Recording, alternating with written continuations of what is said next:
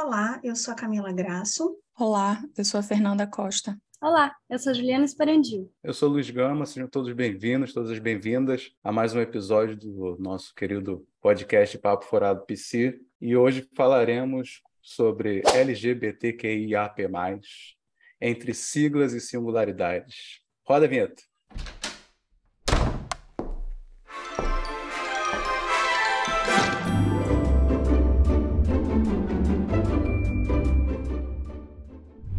Comecemos, né? Seria bom situar, assim, acho que é acho extremamente importante, né? situar as letras, né? Um pouco, porque, não sei se vocês reparam, mas tem muita gente fala... Assim, ah, fulano, fulana, é... ah, ele... em vez de falar que é gay ou que é lésbica, fala, ah, aquele fulano é LGBT, é aquele fulano é LGBT.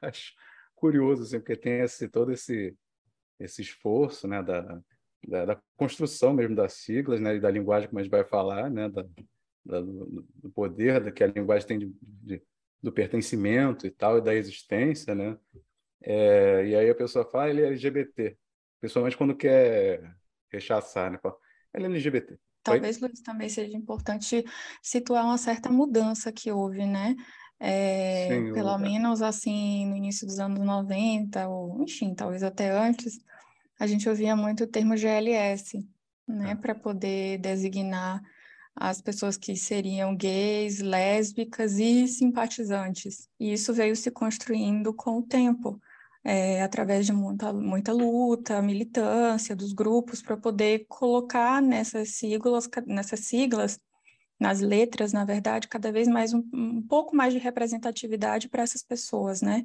Construir aí um certo espaço político para elas também é, poderem ser vistas pela sociedade. Mas é importante isso que você fala, para a gente conhecer o que, que cada letra quer falar, né? Os simpatizantes deram, é, acabou caindo né, da, das siglas justamente para botar como protagonista os agentes, né? Então seriam lésbicas, gays, bissexuais, transexuais, queers, é, intersexuais, assexuais, pansexuais e o mais que, pelo que eu pude compreender aqui, são outras formas, outros modos de se relacionar. É, por exemplo, o poliamor, né? O poliamor, o aromantismo também. Eu acho importante marcar, né, não só a, a, o surgimento das siglas, como elas marcam também a, a singularidade né, de cada sujeito, que não pode ser incluído, por exemplo, no GLS, né, como simpatizantes. Né? Cada um é, é, é muito singular, o indivíduo é singular, o sujeito é singular.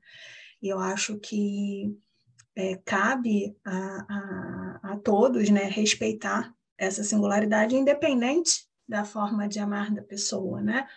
Nós só a psicanálise vem falar sobre isso, né? Sobre a singularidade, sobre a forma de cada um amar, gozar, desejar. Na Eu real, se tem... for pensar de modo psicanalítico, mesmo se for bem psicanalítico, é, são assim como eu falei de cada seriam 7 bilhões de psicanálise, também seriam isso, né? 7 bilhões de siglas, né? Seria mais ou menos por aí. Diga, eu acho que tem uma certa importância isso que você fala, Cami, óbvio, porque enquanto psicanalistas eu acho que o nosso papel é a gente apontar mesmo para essa certa singularidade. Ao passo de que eu acho também importante falar sobre a representatividade política, como estava falando anteriormente. Pode parecer, e a gente vê muito esse discurso hoje em dia, é, o discurso do mimimi.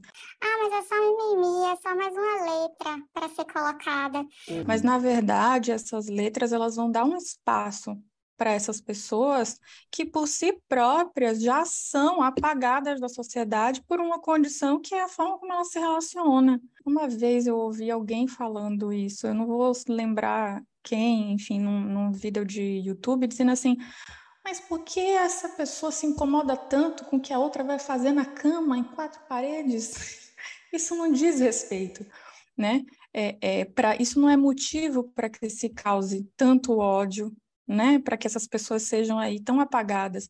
Mas quando a gente coloca essas siglas, né? Quando a gente dá espaço político para essas pessoas é, falarem, quando a gente dá espaço político para essas pessoas existirem, a gente começa a conceber esse lugar na sociedade. E me parece que essa não é uma luta tão nova assim. Essa é uma luta que cada vez mais tem ganhado espaço, o que é muito bom. A gente vê aí muitos influencers né, fazendo esse papel, trazendo esse questionamento à tona. Mas é, o que me interessa, por exemplo, aqui, talvez hoje na nossa discussão, é a gente tentar pensar é, como, como fazer esse ponto de encontro entre isso que é esse sujeito que está nessa polis, que está passando por isso aí, que é atravessado por esses movimentos sociais, mas que também tem algo de um quê de singularidade dele, né? É, é como, a, como fazer essa amarração, talvez. Acho que aí tem, tem duas coisas muito importantes, né? Isso que você falou né, da representatividade, do quanto a gente precisa nomear para que isso possa existir, né? Para que alguém possa olhar e dizer: "Ah, então é isso, então é dessa forma que eu me sinto, é assim que eu me relaciono". Porque antes de ser nomeado, isso gera muitas questões, né? É o que a gente ouve, por exemplo, com, com pessoas trans falando que durante muito tempo eu não, eu não sabia o que era de fato. Me era apresentado que um homem que, que se identifica de uma forma mais feminina teria que ser gay, mas não necessariamente eu, eu não me via gay. Né? Então, assim, tem questões aí que vão é, dar um lugar subjetivo a partir do momento que a gente nomeia. Né? Isso é muito importante, por isso a sigla é tão importante. E acho que uma outra questão que a, a sigla traz para gente é que tem uma variedade aí de coisas que são distintas, porque de um lado a gente tem gênero, né? Que aí a gente tem uma questão da identificação, como eu me vejo enquanto sujeito, como a sociedade, né, nomeia a forma como eu me identifico, tem a forma como eu me relaciono, o que que me atrai, né? O, o, o que que eu desejo sexualmente. Então, são questões diferentes. De um lado tem, tem uma parte identitária, de outro lado tem uma parte relacional. E, e, acho que isso fica, assim, grita mais ainda o quanto a sexualidade ela é plural e é um jogo de combinações, né?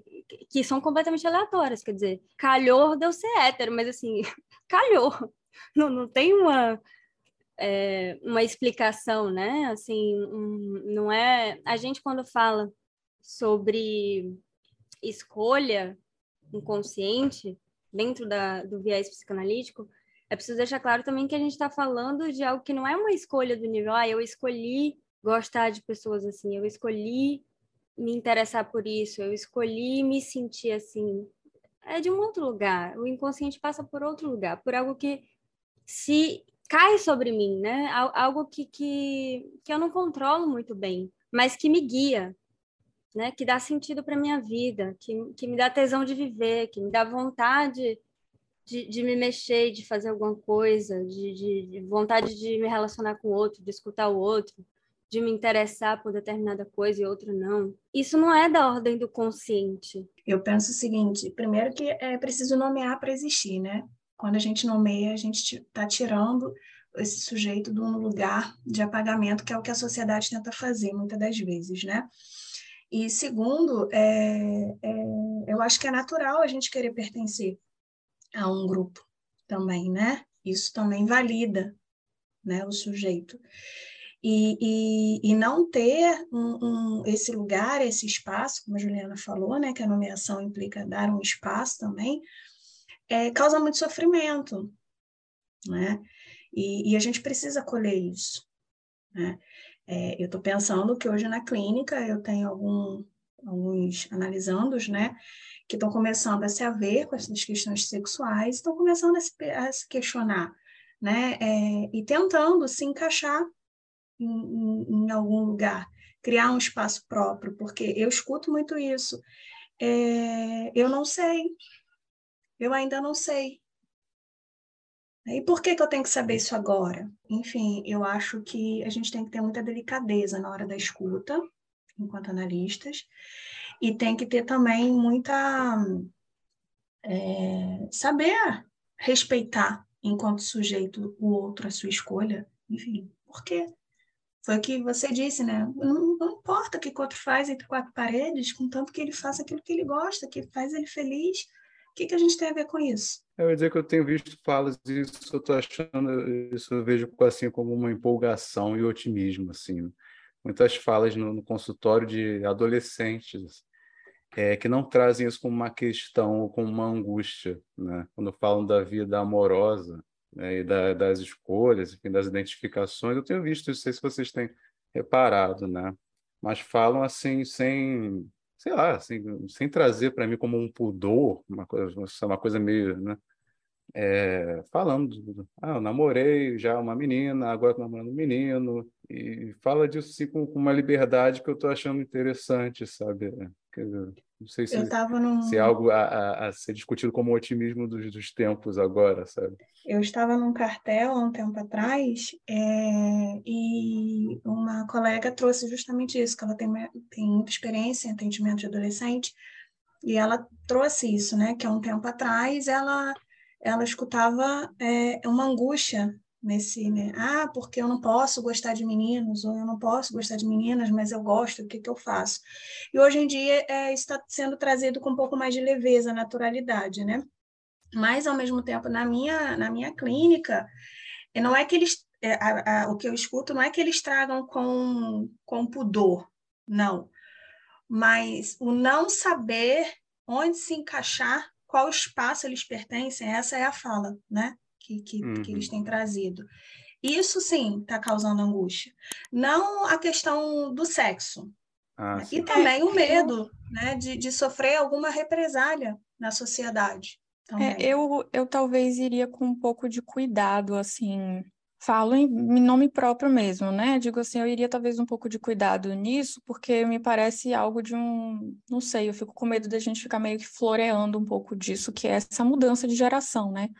É óbvio que somos sujeitos na nossa singularidade, né, que vivemos aí numa certa sociedade, enfim, somos atravessados pela cultura, mas eu acho que em sã consciência, hoje, a população negra e LGBTQIA+, são uma das populações mais mortas, né? A taxa de mortalidade é altíssima.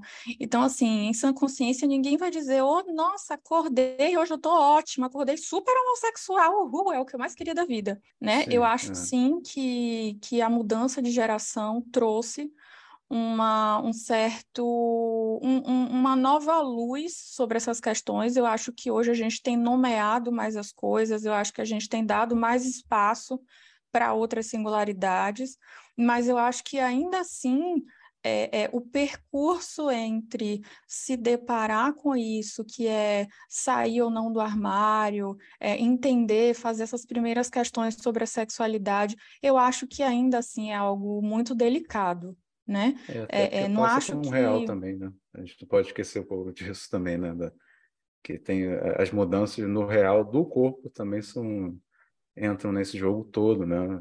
Isso realmente vira uma bomba, né? Relógio quando você fala de uma, quando isso bate com a cultura ainda por cima, né? E aí, por isso que eu fico, assim, sempre muito, muito cuidadosa em pensar, sabe? Assim, em, em pensar mesmo até essa mudança de geração, porque eu acho que traz uma mudança de perspectiva né? Assim, por exemplo, a minha geração fala de um outro lugar do que essa geração hoje que a gente está aí, né? É, Sim, então muito diferente. Muito diferente. Então, assim, é, é óbvio que, que, que chega-se ao consultório é, esse discurso que, que tende a, a falar de, de um pouco menos de pudor, né, de uma certa de, de, de, de, uma certa experimentação ou experienciação, se é que existe essa palavra, eu criei agora, é, da sexualidade, mas a gente também não vai deixar de dizer que ainda assim é, é nossa, nossa sociedade é. tem um certo tabu, né, com relação à sexualidade, é o que a gente já falava no outro episódio. Inclusive, voltem lá para assistir esse episódio da gente. Mas eu, eu acho que tem um, umas coisas interessantes, que é essas mudanças que vão acontecendo assim de forma muito lenta, é, acho ainda, e com muita dificuldade, não sem muito esforço, sabe? Assim, é um negócio, né, que a gente tem, tem que insistir, né? Assim.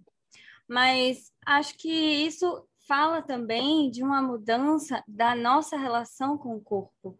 E isso também é bem interessante. Do quanto principalmente isso. Na época, principalmente na época do Instagram, né, amiga?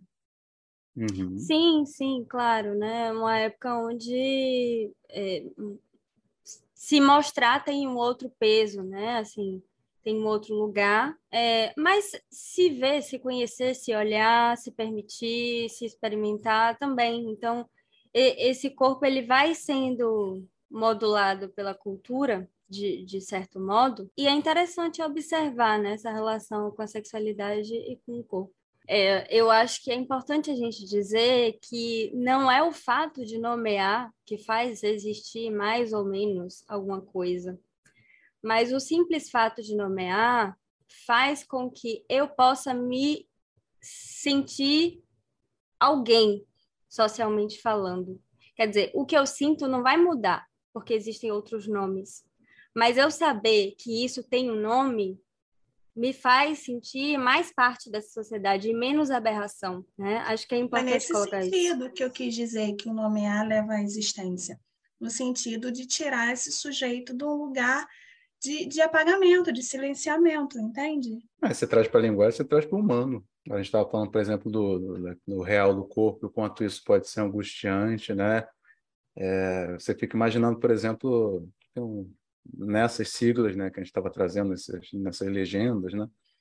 Tem o, por exemplo, o intersexual, né, que é o que, que as características é, é, é no físico mesmo, as características não não estão de acordo, digamos assim, com, com, com o binarismo, né?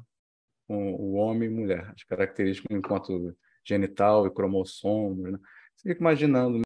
isso é, é, um corpo humano, né? A gente está falando do social, né? Quando vai bater no social, os olhos sociais são muito, é, é muito, eles são muito cruéis, né? Eles vêm e, e, são, e é muito limitado, né? os olhos do grande outro, é, digamos assim, eu acho, são olhos muito limitados, né? Que para no número dois, esse binarismo. Você tem visto muitos psicanalistas dizendo que precisa cair né, o, o binário, né, começa a concordar, viu? Assim, é porque não cabe mais, né? Porque isso é tortura. E, e, a gente vê essa época do Instagram, né? Essa, esse reforço do imaginário, né? Do reforço do binarismo, com certeza, né? Do, dos filtros, né? Enfim, e o que faz piorar a situação, por exemplo, que a gente estava discutindo outro dia. Vou dar um spoilerzinho ali do, do nosso, da nossa conversa com a com a Letícia, né, que ela traz no, no livro dela, que é a angústia do, do, do transgênero, né, de dele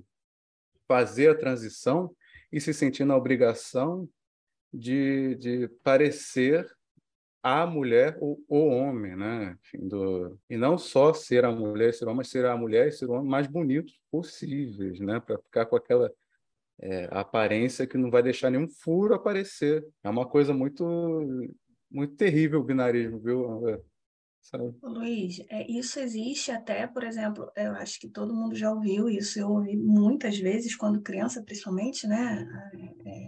A, a geração anterior a gente é, lida muito mal com toda essa questão sexual, né? A nossa acho que está aprendendo, né, a lidar de uma forma melhor.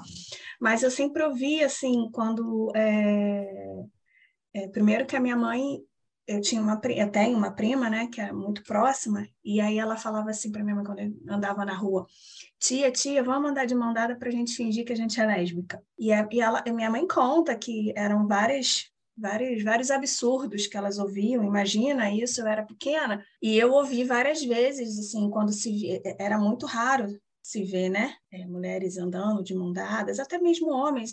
Não tinha essa troca de afeto, né? É, era, era algo tão, tão represado, né? Que era, era, era, enfim, era visto como algo uma aberração, como você disse, né? Mas eu ouvi assim, ah lá, duas mulheres, quem é que é o homem, quem é a mulher da relação? Olha o binarismo aí. Não existe Exato. homem, existe mulher, são duas mulheres se relacionando, se relacionando, assim como dois homens se relacionando. Enfim, né? Não existe esse negócio. Quem é o homem, quem é a mulher da relação. Como assim, gente? A não ser Isso... quando a gente está falando de libido, talvez, né? Que é onde cai muito, a pessoa cai muito na confusão com relação ao Freud, né? Freud e Lacan, né, no caso, né, da, da posição ativa e, e passiva, e que, é, que é a posição ativa da, em termos libidinais é o homem, né? nome de homem, né? e passiva seria a mulher, né? Então teria sempre um isso, né, nas relações humanas assim. É, mas depois o Freud vai dizer que só existe um tipo de libido, né? É, eu ia dizer exatamente. É. é. Então, isso acho que é lá em 33, né, na sexualidade feminina, que ele fala no texto sexualidade. Não lembro se é em 31 ou em 33. Mas ele se, se, se corrige, vamos dizer assim, dizendo que só existe um tipo de libido. Né? É, quanto ao Lacan, então, me confundi, eu estava pensando nas, nas fórmulas da sexuação que todo mundo se confunde também. É. A gente estuda, é estuda, outro... estuda, nunca sabe. Impressionante, é tema, né? Ou não quer saber, né? Não, isso é, é, isso é um outro tema, porque a gente ouve muito, né? Assim, nossa, lacaniano, aí, ó, tá repetindo a mesma coisa de Freud, que já era um machista, que, que, que, que... Aí vem com uma série de, de argumentos que a gente vê que é de uma pessoa que não acompanhou, né? Todo o ensino, enfim, para poder ter uma certa compreensão do que é isso que ele coloca na, nas famosas sexuação. Menina, até quem acompanhou tá, tá tentando entender ainda, porque o negócio é difícil. Então, é assim... Mas acho mas que é porque a sexualidade é isso, né? É, é mas eu, eu acho que o pulo de Lacan interessante que ele dá com as fórmulas de sexuação é o seguinte: em, embora muita gente interprete de forma equivocada, né, o, o lado homem é o lado fálico do poder. Não é disso que ele está falando, porque ele está dizendo assim: o lado do homem, o lado fálico, é o que falta. porque o fálico implica uma falta, né? E o lado feminino implica uma falta e mais um pouco. Então, assim, não é um tem, outro não tem. É ninguém tem, gente. Tá? tá todo mundo aqui tentando fazer sem ter nada. E, não, e né? ninguém tá totalmente de um lado ou de outro, né, Ju? A gente transita Sim. o tempo todo. A, a questão lá do homem e lá do mulher tem a ver com uma posição. É um discurso, né? Então, é um tá discurso. De posição de linguagem, né? De formas de, de habitar e de fazer relação, né? É, é interessante, né? Pontuar isso, assim, porque talvez a grande dificuldade seja por, por porque a gente chama, né, de lado homem, lado mulher, que não, talvez a gente devesse renomear isso. Mas assim, é interessante colocar que o lado todo para a psicanálise é o lado da falta. Então, não é dessa ordem é, falocêntrica de, como, como se diz assim, machista, misógina, não é, não é dessa ordem mas acho que muito do que Freud fala, assim, que é, que é equivocado. Que Freud falou algumas besteiras, Lacan também, e todo mundo fala, a gente também fala aqui no papo. Mas. Eu então. Eu então. acho que é, muito do que Freud coloca vem de uma clínica, daquilo que ele escutava na clínica, né? Então, assim, muito desse imaginário que está posto ali é o imaginário que circula na fala de mulheres da sua clínica. Então, tem todo um retrato de um tempo, de como essas mulheres se relacionavam com a sexualidade naquele tempo e como isso aparece na linguagem. Então, é óbvio que se a gente pega para ler esses textos, a gente vai ver que tem uma defasagem temporal aí, não se fala mais assim. Como, né? Que, que tipo de, de expressão é essa que ele usa? Ah, a expressão que se usava na época, embora ele tenha sido é, muito inovador quando ele vai falar da sexualidade, ele estava reproduzindo o que ele escutava na clínica. Então, acho que tem esse, esse ponto também para se pensar no, no que é dito né, e como a gente vai lidar com isso. Mas acho que o interessante da coisa do discurso que Lacan frisa é que toca no ponto que Foucault falou bastante, né, sobre como é que esse corpo, como é que a minha relação com a sexualidade ela é moldada pelo social, né? Que, que, nível de poder a sociedade tem sobre o meu corpo? Isso é uma, uma questão interessante e importante de se colocar, porque aí a gente tem, quando a gente começa a falar de gênero, né? Que a, a Judith Butler é, faz todo um trabalho para poder mostrar que é uma construção social, né? A forma como ah.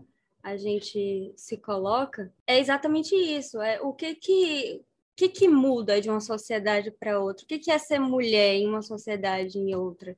O que que, o que que cabe aos papéis femininos na sociedade? Existe papéis femininos e masculinos, como é que a gente diferencia isso? E como isso implica na forma de eu exercer a minha identificação e a minha sexualidade. Esse é o ponto, né? E não precisa ir muito longe para a gente se tocar que você vai num país, tem umas regras, você vai no outro, tem outras. Não existe a verdade absoluta, né? Assim, do que está posto no livro sagrado que todo mundo tem que fazer assim o assado. Existem culturas que vão ditando regras e, e remodelando formas de, de controlar os nossos corpos. Eu lembrei, isso foi tema de análise, tá, gente? Sessão.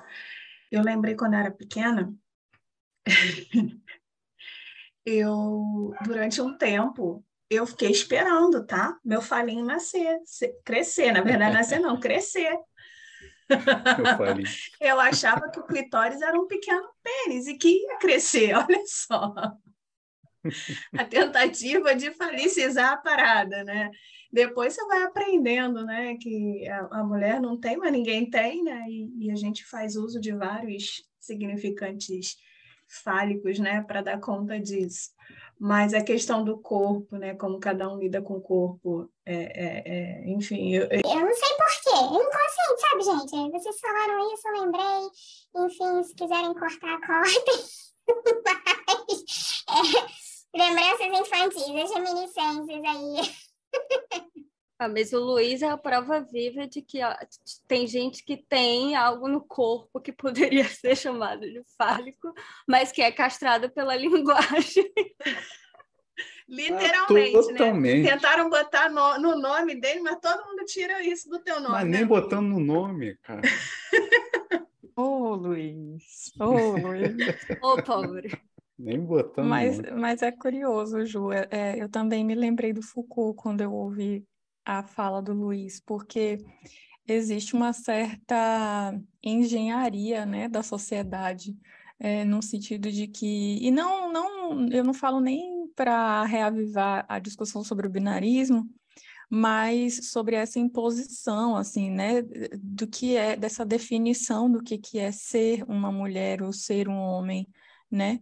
E, e quanto essa definição já é uma definição que agrega um certo perigo àquilo que os sujeitos vivem internamente, né, em si. Uhum. E é muito muito louco assim pensar como isso tem como isso tem sido mais escancarado, talvez, né, agora nessa nessa época desse, enfim, nessa época do Instagram, vamos chamar assim, né, uma nova uma nova época esses dias, é, conversando com uma amiga, ela me dizendo assim. Mas você não está entendendo. Eu estava conversando com uma grande amiga minha e eu passei duas semanas acreditando que ela estava usando um filtro no Instagram. Até que eu vim descobrir que, na verdade, ela tinha feito a harmonização facial. Era ela e eu não conhecia, eu não conseguia reconhecer ela.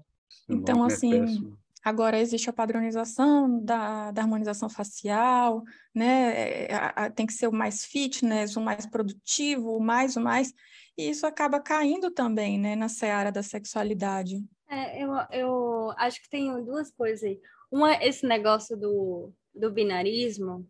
É interessante que, Lacan fala disso, né? Do quanto a gente é débil, débil. Hum. Porque o nosso cérebro ele tende a pensar, a entender as coisas por oposição, né? Existe o branco e existe o preto, que não é o branco.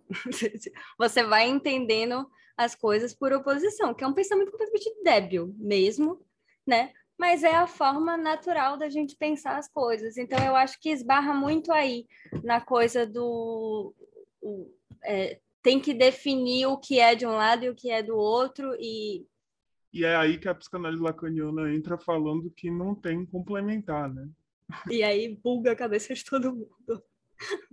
para poder tirar a gente um pouco dessa coisa débil. Tanto é que Lacan, quando vai falar do real, ele tem todo o esforço de trazer a matemática, a lógica, porque no natural da coisa a gente não conseguiria formular isso, né? Pensar sobre isso, né? Isso que é híbrido, isso que está entre isso que, que, que é uma nuance entre uma coisa e outra, é muito mais complexo, né? É, do que o, o, pensamento binário, que é, um, que é um pensamento geralmente bem débil mesmo. É... Tão débil que levou a gente ao que chegamos hoje, né? foi o binarismo que nos, nos levou a essa política, né? Também tem uma história aqui é, é, de família.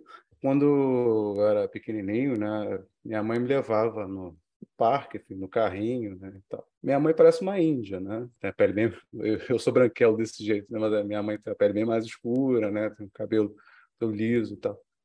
As pessoas viam no, no parquinho aquela cena, né? E perguntavam se ela era minha empregada, né? Olha só, é, é, né? Destitui assim de uma forma assim gratuita, né? Porque a imagem não está combinando, né? Digamos assim. A pobreza do simbólico, é isso que eu tenho, eu tenho batido nessa tecla. Está havendo uma pobreza de simbólico inacreditável, né? uhum. né?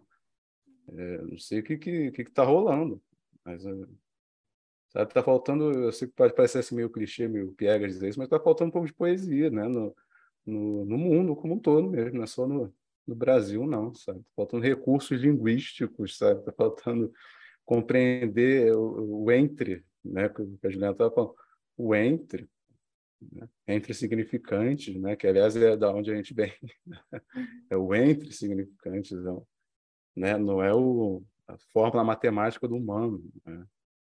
Senão a gente não sei onde para, não. Né? É, o binarismo é violento também, né? Porque é. Vira uma coisa realmente muito rígida e, e quanto mais rígido, mais violento também, que fala dessa dificuldade de lidar com aquilo que não é tão preto no branco, né? Que é a vida, na verdade, simplesmente. É, que somos uhum. nós, que é tudo, assim. Nada, é, não existe o bom e o mal, assim. Ah, é fulano, é, é o bonzinho do filme e ciclano é o mal. Não, as pessoas são complexas, né? E, e as poções falam de, de todos esses lugares. Temos pensamentos horríveis, às vezes fazemos coisas horríveis, às vezes não enfim, sentimos empatia ou não. Isso tudo fala da complexidade que somos. Então, o, o pensamento binário é uma ilusão. Mas você mas... como as coisas se, como elas se ligam, porque se a gente for pensar no fundo, né, assim, se é que a gente pode chamar de, de fundo, mas no fundo desse pensamento binário tem também um pouco dessa política do eu versus outro, né? e disso que a gente já tratava muito no, na outra no outro mês, né, é. desse ódio ao estranho. Então, quando se passa na peneira isso, o que sobra é essa rivalização, né, entre assim, o que, que sou eu e o que, que o outro, o que, que eu posso aniquilar do outro para que eu, enquanto eu, sobreviva.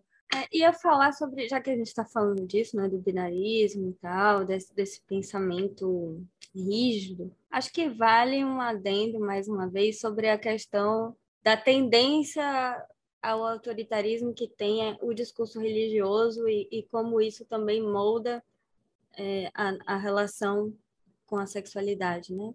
Como isso também tem, é um discurso que dita, né, da forma como a gente lida com o nosso corpo. Tinha muito nessa coisa assim de da culpa que vem muito, né, do, do, do discurso religioso, da, da culpa com prazer, do é, daquilo que é pecado, daquilo que, que não é admissível. E eu acho engraçado o quanto as pessoas levam até o último ponto, assim, que, que a verdade delas é a verdade absoluta de fato e que não existe né, nenhuma possibilidade de diálogo com algo ali nesse entre.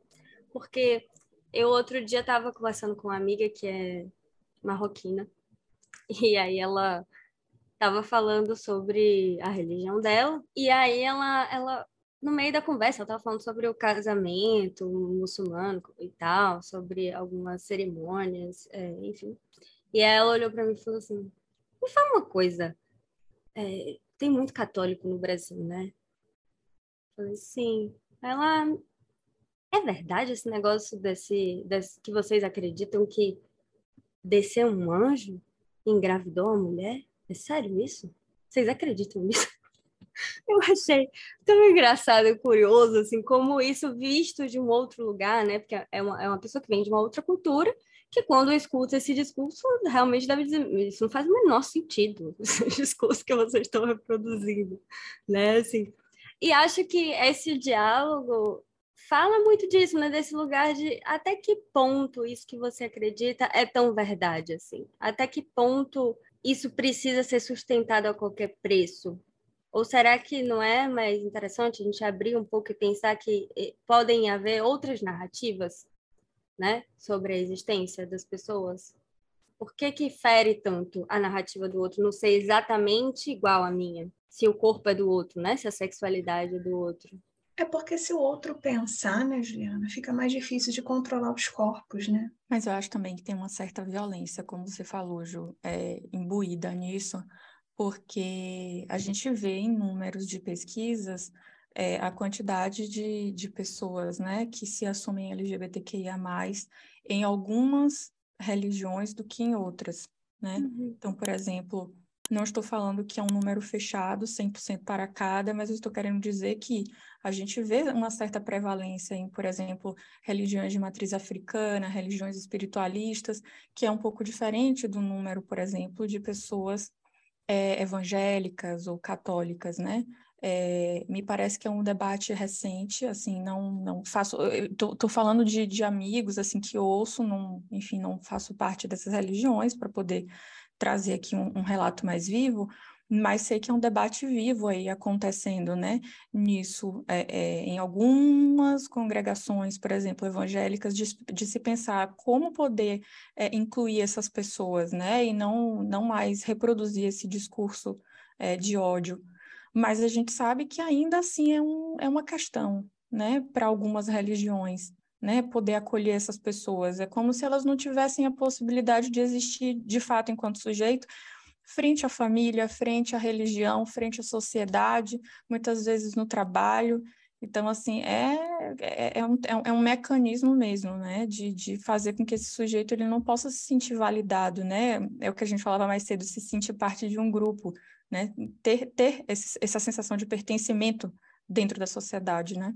É, acho que tem até a questão do, do pajubá, né, que é uma forma que a comunidade LGBTQIA+, se comunica, que vem de religião de matriz africana, então isso mostra, né, como eles são acolhidos é, geralmente, né, nessas religiões e o quanto eles são rechaçados em outros tipos de religião, né? Mas isso me lembra também outras coisas, sabe? Por exemplo, a AIDS foi um, uma questão de saúde muito séria que foi por muito tempo difundido socialmente como se fosse uma epidemia gay, é, e que só os gays pegavam AIDS. E, e, e isso era, era falado assim, é, por pessoas que, que deveriam estar passando informações sérias, né? Assim, por pessoas que estavam fazendo ciência. Então, é muito complicado pensar enquanto muitas vezes até o discurso de quem deveria né, tá dando algum respaldo para a gente, ajudando a gente socialmente, também segrega. Porque esse discurso da ciência dizer, olha, é, só os gays estão morrendo de AIDS, levou muitas pessoas primeiro ao, ao óbito, porque é, outras pessoas sentiam que não tinham porquê né, se cuidar sexualmente, já que não eram gays, e não era, não tinha nada a ver com isso, né? Assim, era, é uma outra questão. A questão, por exemplo, do uso das camisinhas, que, que foi uma questão é, tratada por um certo tempo é, pela Igreja e as Católica. As coisas se repetem, né? É, durante A questão tempo... da varíola do macaco agora. Né? Exatamente, há uma repetição desse mesmo discurso, né? É. é até com relação à vacinação, enfim. E é uhum. curioso, porque recentemente, é, me perdoem se eu estou errada, mas acho que vi na Folha de São Paulo uma notícia dizendo assim que o número de DSTs, é, de pessoas com DST, na verdade, né? é, é, aumentou entre casais heterossexuais casados. Então, assim, a figura, né? A figura do homem de bem, é, para mim parece que ali é. mora uma questão. Então, há uma certa, assim, repetição disso. Eu pensei na mesma coisa com relação à varíola dos macacos, Carmen. Sim. Tem até, queria deixar para vocês aqui, não sei se vocês já conhecem o podcast Ciência Suja, mas ele fala um pouco dessas questões e, e acho que é bem interessante a gente pensar, né, em, o que, que é isso, né? O que, que, que poder é esse que se tem de certos discursos que levam a gente a reproduzir é, certas coisas por aí. E, e, acho que a questão da, da camisinha, por exemplo, também foi muito séria, né? Porque durante muito tempo é, é pecado usar camisinha, mas. mas... E, e, não tem tanto tempo, eu vi que tinha saído, estavam querendo fazer alguma medida, nem sei, mas queriam fazer alguma coisa assim, de passar uma emenda dizendo que as pessoas não deveriam, deveriam se comprometer a não fazer sexo até determinada idade, né? Para, não sei, eu ensinar. Resolvi, eu resolvi esperar, eu escolhi esperar um negócio assim. Isso, isso, isso. Escolhi isso. esperar. Uhum.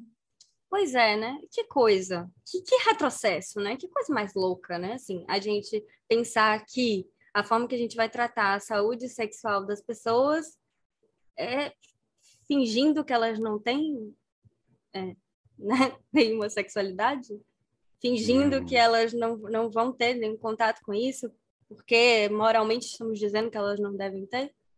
Ou, ou né, assim, é, é muito louco isso. É, hoje a gente voltar a ter um tipo de discussão como esse, assim. É, é, o eu escolhi esperar não implica na falta de educação sexual, né? O sujeito pode esperar até quando ele quiser, tem que ser uma escolha dele, mas ele tem que ser educado sexualmente.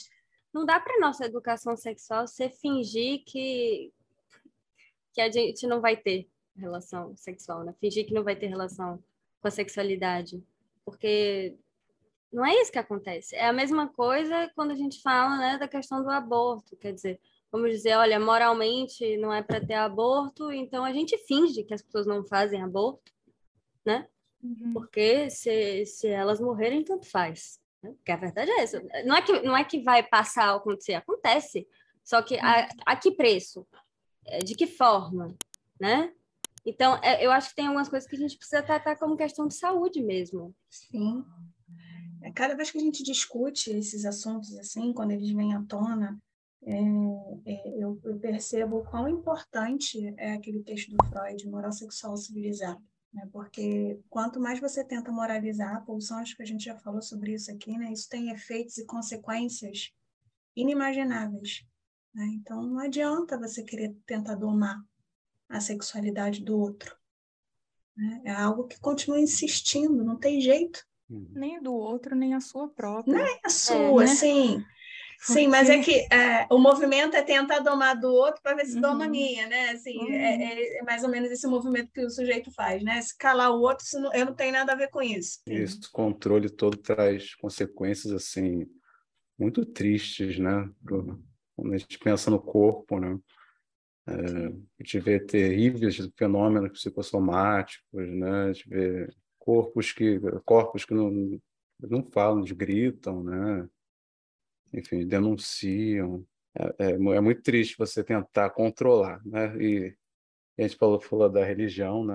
É impressionante, né? Ter algo assim que as pessoas sigam cegamente, cuja culpa é o carro-chefe, né? Assim, é, é, sei lá, eu fico ainda muito impressionado até hoje. Sei que isso é um debate de de séculos, né? mas é, é impressionante, sim. É, acho que a questão da culpa, talvez o, o mais importante, assim, disso que o Luiz estava falando, é a gente pensar que repetir para um sujeito que os desejos que ele tem, que quem ele é, como ele se vê, é uma aberração, é uma violência muito grande que faz o sujeito se sentir o tempo inteiro um lixo, à margem da sociedade, alguém que, que, não, que não merece viver, sabe?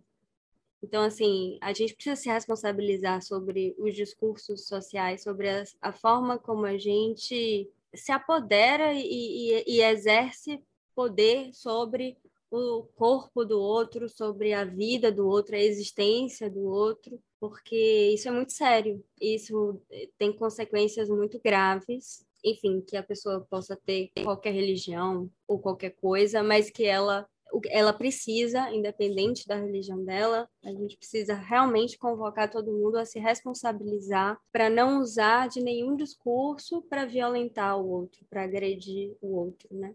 Acho que Violência é que movimenta, inclusive, uma economia inteira, né? Se uhum. desse para dizer que vamos mudar também a forma de, de gerir nossa, nossa economia, aí dá todo o capitalismo.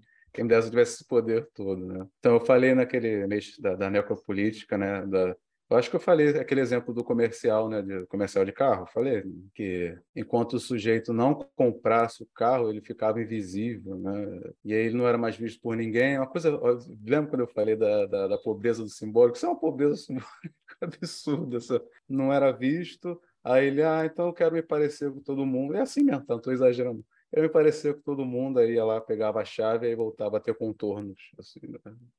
Aí quando entrava no carro, ele aparecia de vez. Né? É, então... Luiz, mas isso, não, isso foi há, há, um tempo atrás, mas hoje isso voltou. A, a repetição né, que a gente está falando. É, esse processo de harmonização facial, onde é padronizado, parece, né? é. né? Se você não tiver o mesmo. ferrado meu nariz torto pra Você não é visto. Ferrado careca, entendeu? Tá, tá Olha o superego aí, Luiz. Dá, vamos, vamos, botar, vamos dar uma folga para esse superego aí, Luiz. Mas, assim, só para finalizar, talvez fosse importante também falar que assim não existe violência menor ou maior, existe violência. E é. assim como é preciso dar lugar para essas pessoas falarem e, enfim, se sentirem representadas, é também preciso dizer que sim, existe muita violência contra contra o público LGBTQIA+, e que, que é preciso combater, né? E falar disso. É, espero que vocês tenham gostado do episódio de hoje, né, entre siglas e singularidades. É, sigam a gente nas nossas redes sociais, no nosso Instagram, que está sempre movimentado lá, é, o, o, nosso YouTube, né? o Spotify, o Twitter, enfim, a gente está tá, tá chique, nós estamos jovens, entendeu? Posso falar mim que sou meu velho aqui, pessoal. É, e é isso aí. Dá o, dá o joinha aí, dá o like é, e ativa o sininho e compartilha para a galera aí, tá? Psicanalistas, não psicanalistas, enfim, todo mundo, beleza? Então, até a próxima.